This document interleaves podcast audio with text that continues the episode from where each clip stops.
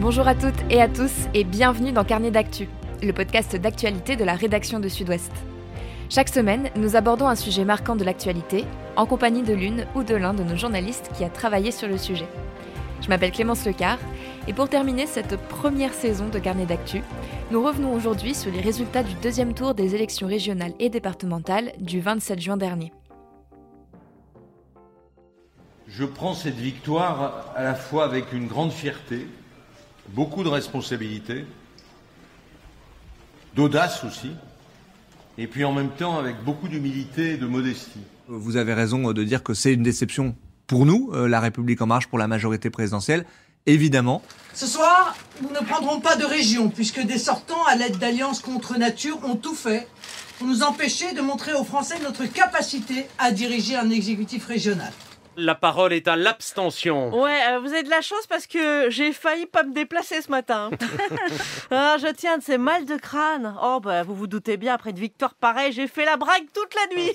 Pour l'instant, en tout cas, même s'ils sont affaiblis, Macron et Le Pen restent devant. Donc on est véritablement dans des effets réels, mais modérés, d'un scrutin local qui n'est pas apparu comme décisif pour les Français, mais qui impacte la vie politique. Les trois mots-clés, c'est l'écologie, la démocratie, la citoyenneté. Ces trois mots-clés, ils ont été répétés dans toutes les régions par les candidats de la gauche. Il va maintenant falloir décliner ces mots-clés en projet de politique publique pour l'élection présidentielle. On prend les mêmes et on recommence.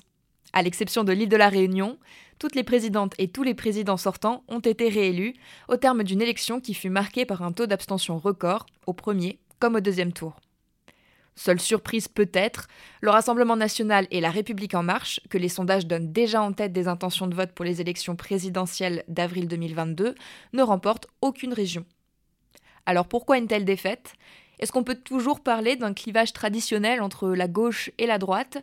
Et que peut-on conclure des résultats de ces élections régionales à 10 mois des présidentielles?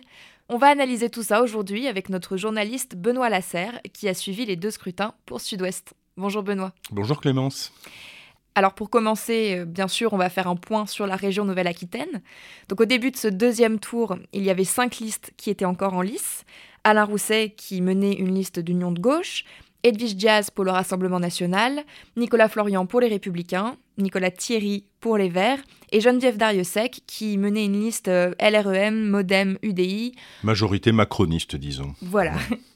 Alors, sans réelle surprise, euh, c'est le président sortant Alain Rousset qui a été réélu à 39,51% précisément.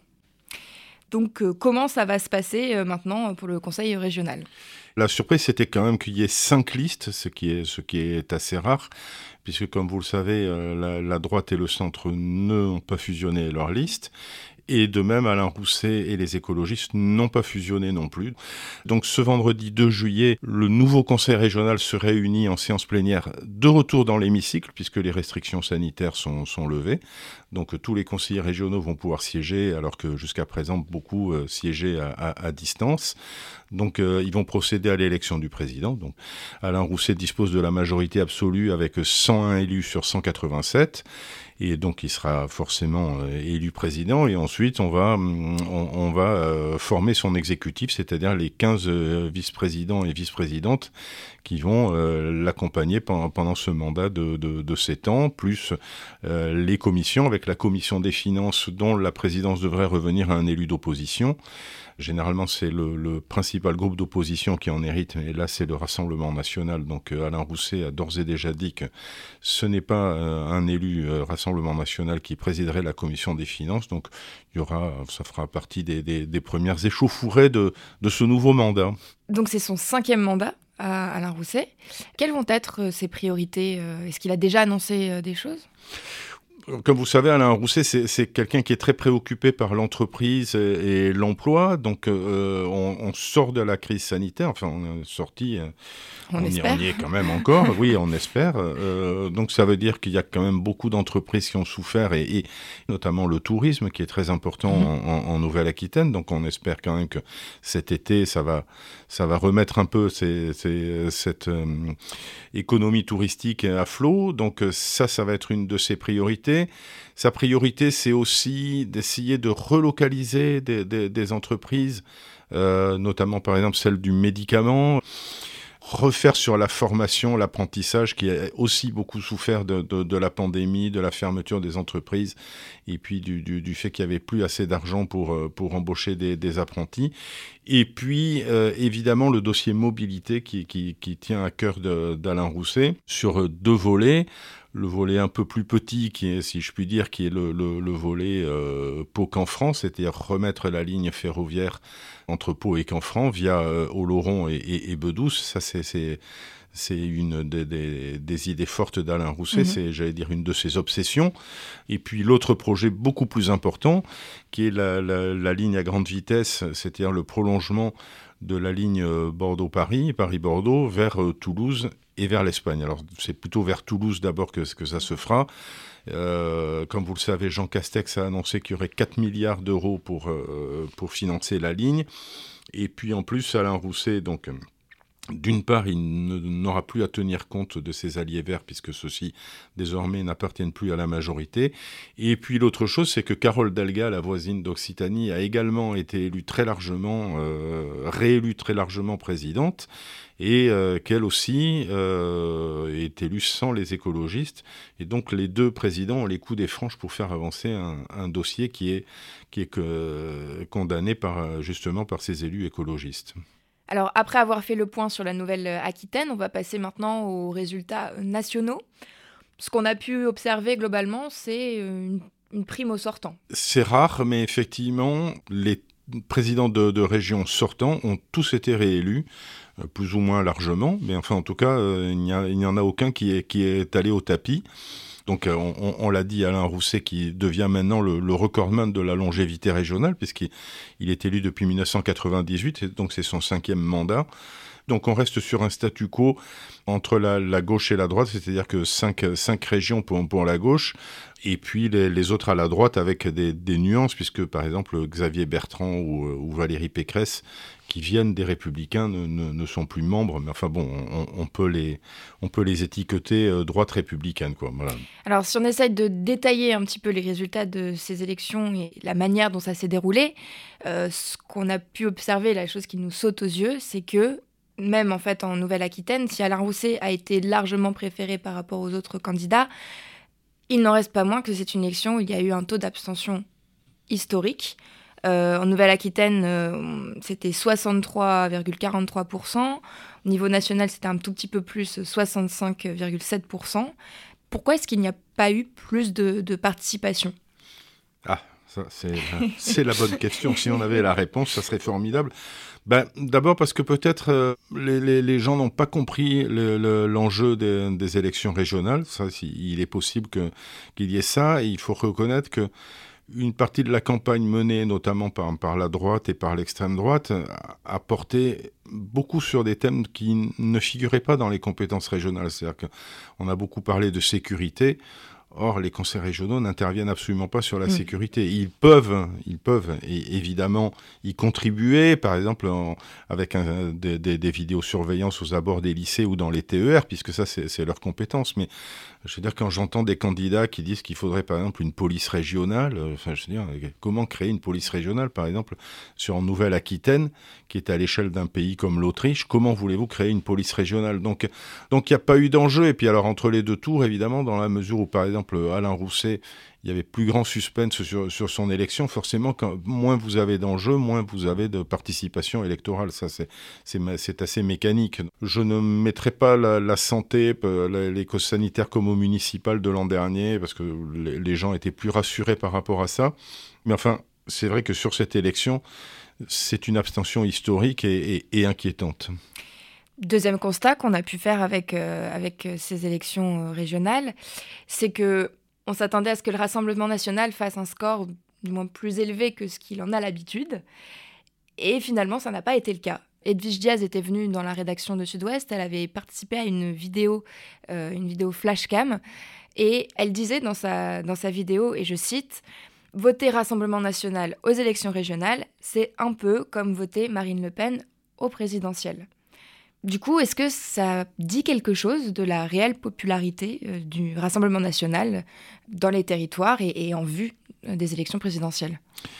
Évidemment, ne faisons pas de, de projections, De raccourcis trop, ou de, de- raccourcis Mhm. trop péremptoires, mais forcément, on est obligé de dire que par rapport à cette élection, c'est un échec pour le Rassemblement national et pour Marine Le Pen. Euh, les, sondages avaient sans doute surestimé le, vote Rassemblement national, puisque effectivement, on pensait que Thierry Mariani était bien placé pour remporter la région PACA. Alain Rousset et Edwige Diaz étaient donnés au coude à coude euh, dans, notre région. Euh, donc évidemment qu'il y a une leçon à, tirer de ce scrutin. Il y a un encadrement qui est, qui est assez défectueux euh, au, sein du Rassemblement national. Il y a des candidats dont on voit bien qu'ils ne tiennent pas la distance. Il, y a, un manque de, il y a un manque de sérieux, de, de, de, de connaissances, d'élus de terrain, etc. C'est un parti quand même qui est très centralisé. Et puis ensuite, peut-être que là où on peut se poser la question, c'est que effectivement Marine Le Pen commence à être assez ancrée dans, le paysage et, et que peut-être elle est elle-même victime du dégagisme qu'elle revendique, c'est-à-dire que euh, bah, les électeurs ne voient plus le Rassemblement national comme un parti euh, d'alternative, ils, le voient comme un parti traditionnel. C'est assez préoccupant pour Marine Le Pen. L'autre euh, grand perdant de ces élections, c'est euh, La République en marche. Toujours pas de région remportée par euh, une liste euh, de la majorité présidentielle. Le patron du parti, Stanislas Guérini, euh, admettait même après ces, élections que c'était une déception.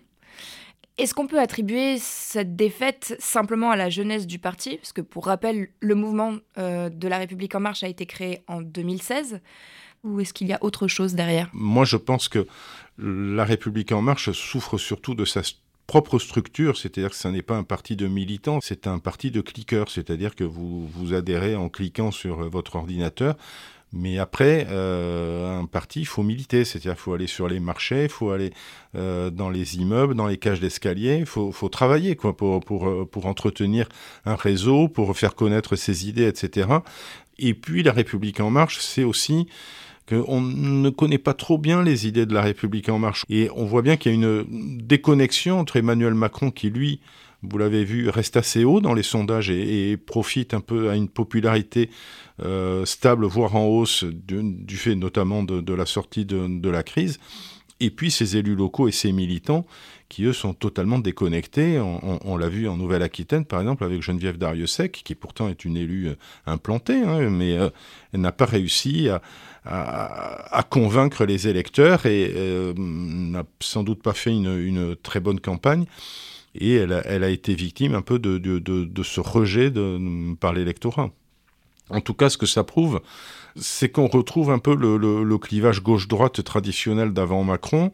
Euh, on le voit justement avec mmh. la façon ici dont Alain Rousset ou, ou Carole Delga ont, ont, largement remporté cette élection, c'est-à-dire que comme au municipal où, où, la gauche avait conservé, voire conquis certaines villes, euh, ben là finalement elle s'est renforcée dans, dans, les régions dont elle possède les présidences.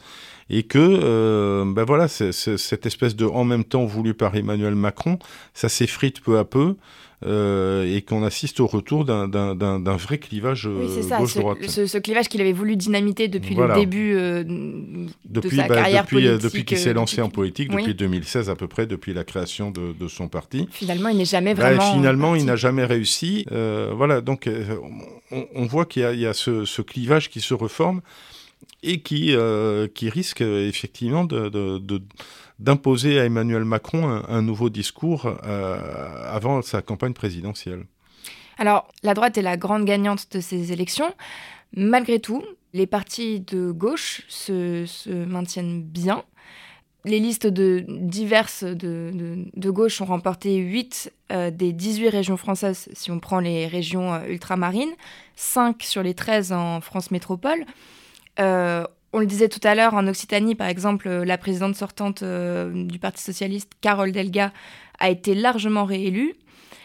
Pourtant, à l'exception des Hauts-de-France, où pour le deuxième tour, en fait, euh, toutes les têtes de liste de gauche, donc que ce soit PS, Insoumis ou les Verts, s'étaient rassemblées à l'issue du premier tour euh, derrière la candidate écolo Karima Deli. Mais à part eux, finalement, les alliances ont l'air de rester encore euh, compliqués. Effectivement, mais là vous avez raison, c'est que ce sont des présidents socialistes qui ont conservé leur région, parfois même en se passant du soutien des écologistes, comme Occitanie, Nouvelle-Aquitaine ou, Bretagne. Après, l'union n'a effectivement pas marché, y compris au premier tour avec Karima Deli, qui pourtant là avait tous les partis de gauche avec elle et qui fait un score assez décevant. On l'a vu par exemple en Ile-de-France la fusion entre les trois listes, mais qui faisait quand même fusion assez artificielle parce qu'ils ils se sont euh, se sont quand même pas mal écharpés au premier tour et puis tout d'un coup au deuxième tour euh, en 24 heures euh, tout le monde c'est formidable on s'aime on, va on, va partir ensemble. L'électeur n'est quand même pas totalement dupe de, ces manœuvres d'appareil.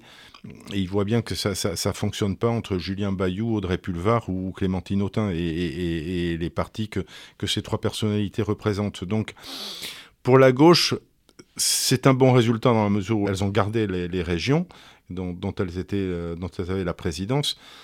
Mais pour conquérir des régions et encore plus pour, euh, j'allais dire, reconquérir le pays, Là, il y a encore beaucoup de chemin à faire parce qu'on on, voit bien qu'il euh, y a quand même beaucoup de divergences entre euh, socialistes, écologistes, insoumis. Mais est-ce qu'on pourrait voir, euh, par exemple, les, les Verts comme une sorte d'espoir quand même de, terrain d'entente, on va dire, pour les différents partis de gauche? Bah, les Verts sont en progression, ça c'est vrai que euh, on voit qu'en Auvergne-Rhône-Alpes, en Île-de-France, euh, le, parti de gauche qui est arrivé en tête, ce sont les écologistes. Donc a priori, effectivement, EELV peut revendiquer la place de locomotive d'une nouvelle euh, éventuelle union à gauche. Mais on voit bien que ça passe pas. On voit bien que Olivier Faure maintenant, il pousse à la candidature d'Anne Hidalgo là, pour le moment, on ne, voit pas sur quel terrain d'entente la, gauche peut se retrouver, quoi, parce que euh, chacun veut défendre son candidat. Mais effectivement, ce qui est sûr, c'est que le bon score des écologistes montre quand même d'abord que les Français se préoccupent d'environnement, mais euh, je veux dire, les écologistes pour le moment, euh, ne sont pas en mesure d'imposer leur leadership et, encore moins, je veux dire, euh, soyons sérieux, de, remporter la présidentielle dans la situation politique actuelle. Mhm.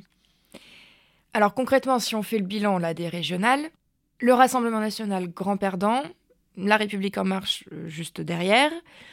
Ensuite, on a une gauche qui n'est peut-être pas aussi morte que ce qu'on avait pensé et une droite qui se maintient en tête par contre, et une montée des Verts qui sont là et qui ont pris de plus en plus d'importance depuis quelques années. Donc là, on est à 10 mois des élections présidentielles. On ne veut pas faire des projections euh, voilà, qui seraient trop hâtives, euh, mais est-ce qu'on peut tirer des enseignements de ces élections régionales et départementales? Et si oui, quelles sont-elles? Alors, vous faites bien de mentionner les départementales parce qu'on n'en a pas beaucoup parlé, mais les élections départementales montrent aussi euh, la bonne santé de, la gauche. Alors, toujours en nuançant avec euh, l'abstention, mais c'est vrai qu'en tout cas dans la région, par exemple la Nouvelle-Aquitaine, euh, les présidents socialistes sortent renforcés de ces élections. Par exemple, la Gironde, ils ont gagné des sièges, la Dordogne, etc., le Lot-et-Garonne. Le PS a repris la Charente, donc ils reprennent un, département. ça veut dire que la gauche, au point de vue national, est encore très fragile, mais par contre, au point de vue local, elle est très solide, elle est bien campée sur, ses deux jambes et, euh, elle, est, difficile à, déplacer. Donc peut-être que la gauche, justement, pour la présidentielle, si elle veut préparer la présidentielle, ça c'est Alain Rousset qui le fait remarquer, et il a assez raison, c'est de dire que euh, un candidat de gauche à la présidentielle serait bien inspiré de regarder ce qui se passe dans les territoires, comme les départements ou les régions, de voir pourquoi est-ce que ça marche? Qu'est-ce qu'ils font en faveur de l'emploi, de l'entreprise, des transports, du logement, de l'environnement, etc. Il y a peut-être des, expériences à regarder, à essayer de, reproduire au niveau national. Et c'est peut-être comme ça que la gauche, par justement ses élus locaux, euh, peut essayer de retrouver du, crédit et surtout des suffrages euh, dans l'électorat national. Et on en parlait tout à l'heure, l'un des derniers sondages qui a été publié, qui date du dimanche 28 juin, donnait encore Emmanuel Macron et Marine Le Pen en tête des intentions de vote pour le premier tour des présidentielles, avec 24% euh, à peu près pour, pour les deux. Peu importe euh, le candidat de la droite. C'est pas tout à fait ce qu'on a vu, pareil, euh, pour ces élections régionales. Oui, mais parce que l'élection présidentielle, c'est différent, ça se joue sur un seul homme, c'est un scrutin très personnalisé, bien mm. sûr, et, donc pour le moment, Emmanuel Macron c'est ce qu'on disait, ne, souffre pas trop de cette euh, bérésina des, régionales ou des, départementales. Les électeurs votent Macron parce que pour le moment, bah, ils considèrent que euh, malgré toutes les critiques qu'il a pu endurer, bah, finalement sur le calendrier de la sortie de crise sanitaire, eh ben, ça se passe comme prévu. Marine Le Pen est après, au sein du Rassemblement national, bah, de toute façon, il n'y a pas d'alternative euh, au, sein du Rassemblement national, comme il n'y en a pas au sein de la République en marche. Euh, la, République en marche, c'est un parti, j'allais dire, c'est pas un parti fantôme, parce que ce serait euh, désobligeant à, l'égard des, élus ou des, militants. Mais enfin, c'est vrai que c'est un parti qui n'a pas de personnalité propre. C'est Macron, c'est Macron qui décide, et comme mmh. au Rassemblement national, c'est Marine Le Pen qui, qui décide de la ligne. Et donc derrière, par contre, à gauche, et y compris chez les républicains, on voit bien qu'il y a plusieurs lignes qui s'affrontent, etc. Il y a plusieurs candidats à droite entre Xavier Bertrand, Valérie Pécresse ou Laurent Wauquiez. Donc tout ça est encore assez flou, ce qui fait qu'on n'arrive pas à dégager une personnalité assez forte pour euh, susciter l'adhésion de l'électorat. Alors que du côté de Macron ou Le Pen, on n'a pas ce problème. Il y a un chef bien, bien identifié, bien campé sur ses deux jambes, qui pour le moment n'a pas de, de, rival potentiel. Donc forcément, ça, aide à avoir, un, de la popularité et deux, de l'adhésion électorale. On va suivre ça avec attention, du coup, dans, dans les prochains mois. Tout à fait. Merci beaucoup, Benoît Lasserre, d'avoir été avec nous. Et merci à vous d'avoir écouté cet épisode et peut-être toute la première saison de Carnet d'Actu. Vous pouvez retrouver cet épisode et tous les autres sur notre site internet sudouest.fr ou bien sur nos différentes plateformes d'écoute, YouTube, Spotify, Google Podcast, Apple Podcast et bien d'autres encore. Et si vous aimez Carnet d'actu, n'hésitez pas à vous abonner au podcast et à nous laisser des étoiles sur votre application favorite. On se retrouve très vite pour de nouveaux épisodes. À bientôt!